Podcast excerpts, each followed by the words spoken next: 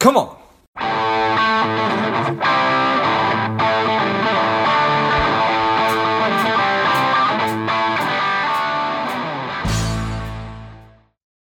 The time is right. The time is now. Welcome to Lifeblood. Be well and welcome our guest, the strong and powerful Paul Salter.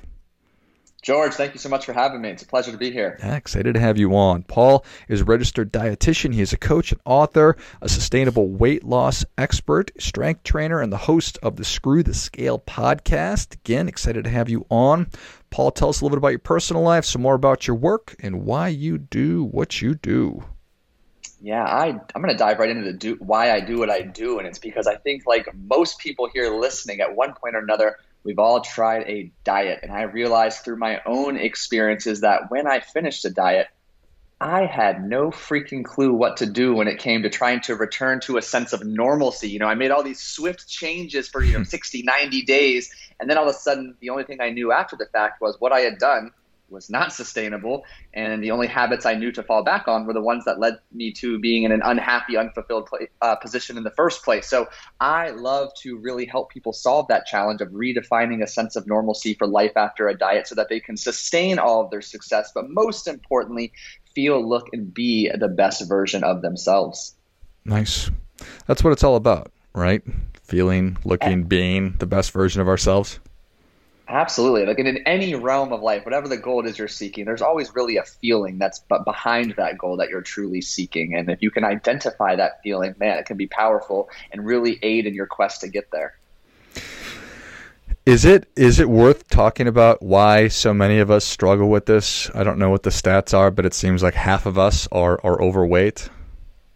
Yeah, I think it really is. So here's one of the most interesting stats. Let's assume tens of millions of people diet every year, which is true. I don't know the exact figure. Within 12 months, 85% of people regain that weight. Within 3 years, that number creeps up to 95%. But what's even more alarming is 3 years after dieting, roughly 50% weigh even more before or compared to when they first started that diet. So I always like to say, we get so much talk in the media that America has this obesity epidemic, this weight loss problem, when the fact is the average person diets 4 times per year. The average person is pretty darn good at losing weight. We have a weight maintenance problem. And that's where I really realized many years ago that there was a huge gap in the education, the support, the resources to help people sustain their progress. But when you take a step back and look at it, it totally makes sense. We've got this multi-billion dollar weight loss industry. Why in the world would they help their customers maintain their results? They would lose so many repeat customers, therefore they'd run out of money.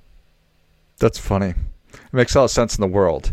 I was literally just writing about how I'm interested in having my clients fire me. I'm interested in having people become financially successful so they don't need me anymore.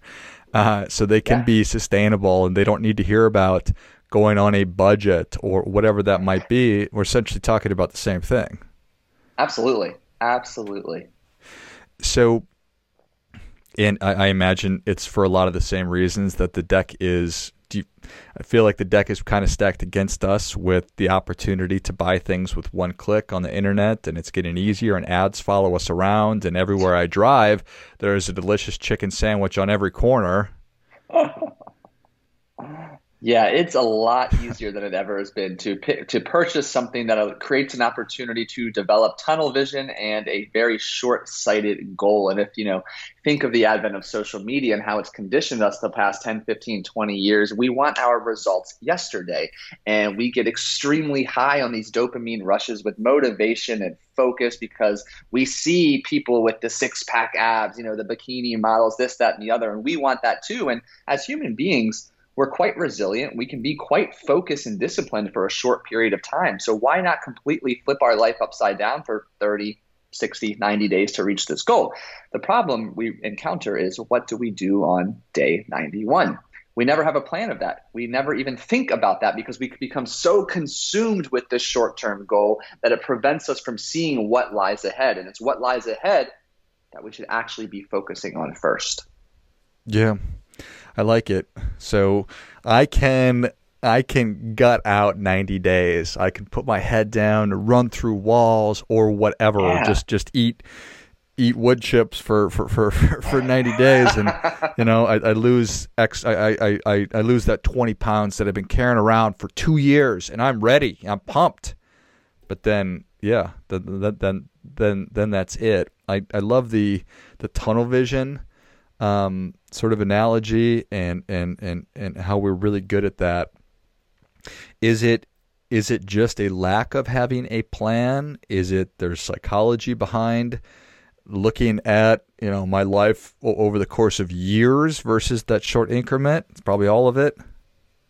It's absolutely all of it. And one of the major variables I've really observed, you know, for however long I've been doing this for, is that we as humans are very guilty of shiny object syndrome, and a diet is quite sexy, enticing, exciting. You know, every time you're stepping on the scale, you're seeing a new lower number, you're seeing changes in the mirror. At some point, you know, we are doing this for vanity purposes. So you're just completely overwhelmed with dopamine, more dopamine, whereas in life after a diet, like what I like to call a post-diet maintenance phase, it's pretty monotonous. It's pretty boring. It's really unsexy. And as a result, we get bored relatively quickly. So we start looking for the next thing, or, which happens actually very commonly, is we develop some sense of self-sabotaging behaviors to ultimately create a situation in which, oh, we have to go diet again. Therefore, we can get that high, that rush we felt and experienced previously, because the brain is craving that. And what's so hard is we just like the excitement,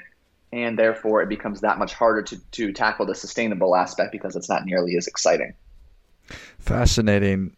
What popped into my head, whether it's right or wrong, is when a woman gets pregnant and goes through the pregnancy, it's this whole new world of attention, and then there's a baby and there's this newness, and then oftentimes, you know, people want to get pregnant again to kind of get that experience. And maybe that's the worst metaphor ever and insensitive, but that's kind of what popped into my head. It certainly does make sense, everything you laid out, that the post-diet phase is just, it's boring. So there are opportunities, or our brains want and crave that again, so we self-sabotage to try to get it again. Got it. So how do we make it stick? Yeah, so we have to do the dirty work or the hard work first. And one of the biggest mistakes people make when trying to lose weight is they do, in fact, dive into a diet, a calorie deficit first head on. And what often happens is we outsource our nutrition knowledge to fad diet A, B, and C. And that fad diet in particular will ask us to flip our grocery routine upside down, alter our grocery list, alter our meal prep habits, or maybe we don't even have one, but we are stretched outside our comfort zone and asked to develop all of these new skills on the fly, which is incredibly stressful. But then, to make matters worse, the calorie deficit, the diet in and of itself, is a physiological, psychological, emotional stressor. So we've just stacked our plate with 1,000,001 stressors, which is not a recipe for success. So rather than doing that, we want to take a big step back, viewing everything through the lens of sustainability, and focus on building what I like to call a foundation of healthy eating habits that checks three boxes. The first one being individualization. You know, if you want to eat 6 times per day or twice per day, doesn't matter to me. You need to find a routine that is unique to you. Second box we need to check is simplicity. We don't need to be doing advanced calculus to figure out our portions. Keep things simple. And then thirdly is that box of sustainability again. And the easiest way to address that point is asking yourself, can I eat in this manner for the next 50 years, for the rest of my life? And the answer should be a resounding yes. And when, you know, there's a series of steps and questions I go through when I work with people to help build this framework. But at the end of it, the output that we receive is a framework that will really serve them the rest of their lives. And yes, at some point we'll look to adjust portions and whatnot to meet the short and long-term goals, but the framework remains the same. So I'll have my clients spend anywhere from 8 to 12 weeks just practicing, building repetitions, consistency, competence, and confidence with this framework in the absence of a calorie deficit, so that when they are 8, 12 weeks later, they're extremely comfortable and confident, second nature in this approach to eating. The calorie deficit stress that is then put on their plate doesn't seem nearly as great and dire, and they're able to find that the dieting phase is easier than ever before, and they don't have to change anything except the amount of food on their plate. I love it. I love it. That really makes sense to me. I'm fond of saying that you need to make this real. It's just got to fit into your life. What whatever it is. And that's really what one of the key things that you're driving at. So making sure that this is individualized to you. That was a question that I had. I mean, it's obviously there's big industry around new kinds of diets, if it's keto or the carnivore diet or I'm vegan or whatever, and that there's an identity to it, and it's my team. So that's a whole nother rabbit hole. Will anything work as long as you're sticking to it? To a point, I think so. But the biggest problem we run into is what is our own definition of sticking to it? How does, right. Where are we drawing the line between consistency, perfection, balance, sustainability, and how long is sticking to it in our own mind? Is it the 90 days, the 12 weeks, or is it truly a lifetime of sticking to it? At the end of the day, there's a million and one different ways to lose weight. Whatever label we want to call this type of way of eating is really irrelevant. At the end of the day, you're simply eating fewer calories than you are burning. You create the calorie deficit necessary to drop body fat. You should do this for an 8 to 10 week period, maybe up to 12 weeks, and then you should increase the amount of food you're eating to help you recover from all of the diet-induced adaptations that your body experienced. But at the end of the day, yeah, a million and one different ways to lose weight. Regardless of the label, you need to stick to a sustainable, simple approach. All right. So when I am in a calorie deficit, is a calorie deficit required to lose weight? It is. Okay. So we'll put that on the table as this is essential. If I'm interested in losing weight, it's got to be there. And so then when I'm doing that for whatever that period of time is, my body is now operating differently. And so I need to then, for lack of a better term, land the airplane and have a successful departure from that calorie deficit, which I imagine is really hard for me to do on my own without a plan. And that's really what we're talking about. And then is it a function of now that I've transitioned from the deficit to a new baseline, then it's a different stage moving forward? I loved your airplane analogy. I just want to give you kudos for that. That was a fantastic way to describe it. Yeah, so the biggest thing we got to remember is that our body does not want to diet. A calorie deficit is a major, like I said, physiological, emotional stressor. So when we do enter a calorie deficit, I like to equate our body to, a UFC or a mixed martial artist fighter. It's going to punch, kick, try to tackle you to get you out of that diet. And the way it does that is, your energy starts to dip. It begins to conserve the number of calories you expend on a daily basis. Your hunger and cravings skyrocket. Your ability to feel satiated or full is incredibly challenged. So all of these physiological and psychological adaptations take place to try to kick you out of that calorie deficit. And the longer we diet, or the harsher our calorie deficit, the more pronounced these changes become. And what happens is when we do make the transition, assuming we have a great, well-thought-out plan in place, to the post-diet maintenance phase, unfortunately, those adaptations don't just go away just because you've declared I'm not dieting anymore. All done.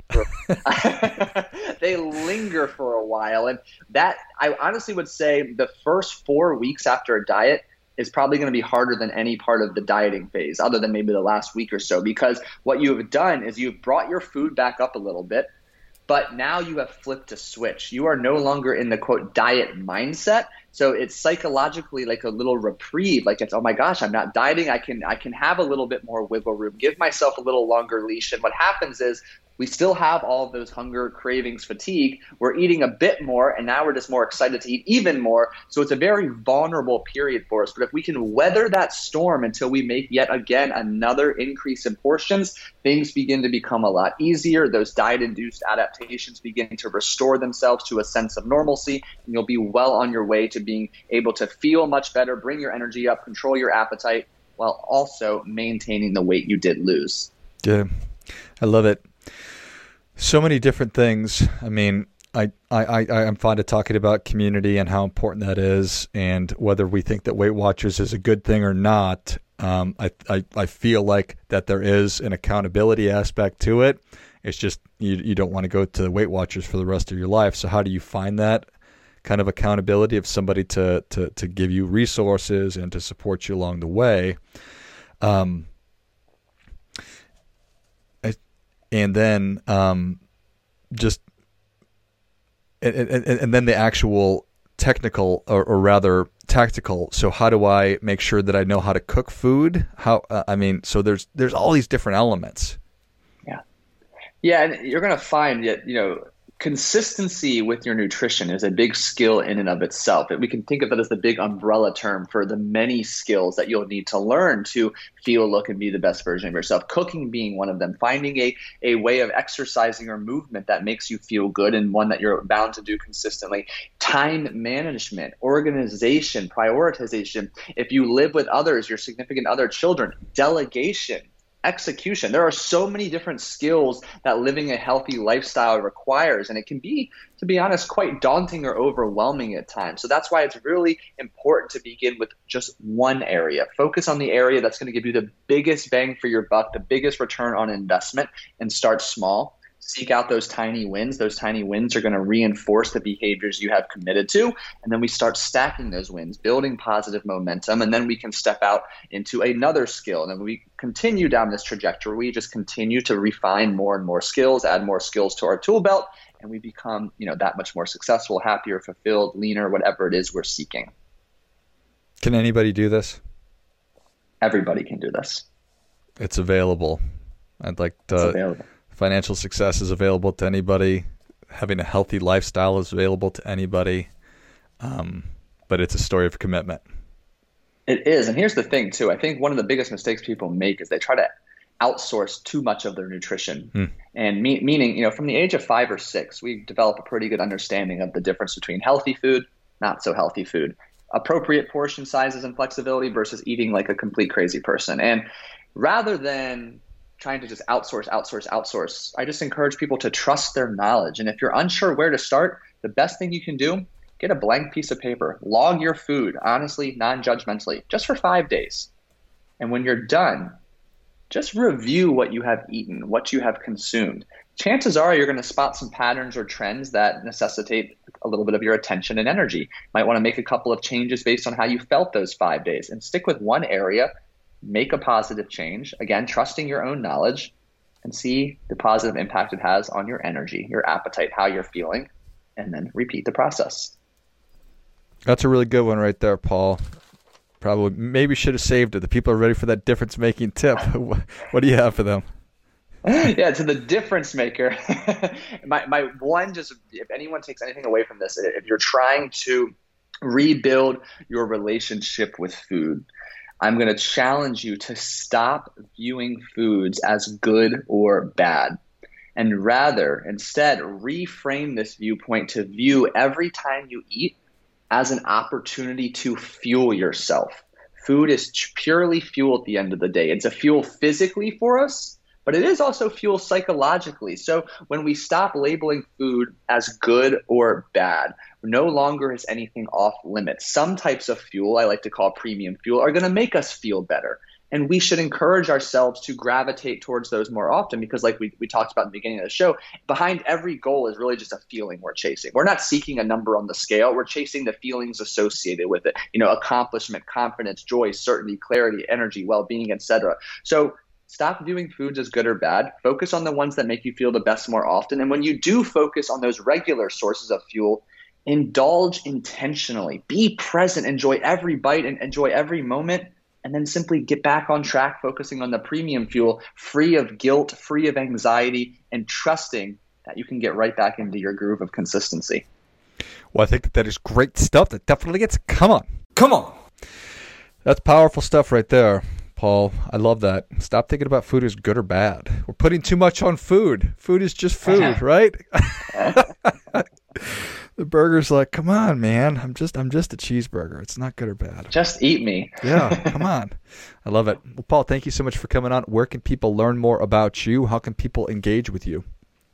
Yes. Yeah, so since they are fellow podcast listeners, check out the Screw the Scale podcast if you have any interest in either sustainable weight loss or what you can do to feel, look, or be a better version of yourself. It's a great resource. And then connect with me on Instagram @PaulSalterCoaching. You'll get to just simply learn more about me, who I am, the energy I bring, what I'm passionate about, and my messaging and the entertainment I put in the stories, or the dog pictures and videos I put in the story resonates with you. Connect with me, reach out, say hi, and let me know if I can serve or support you in any way.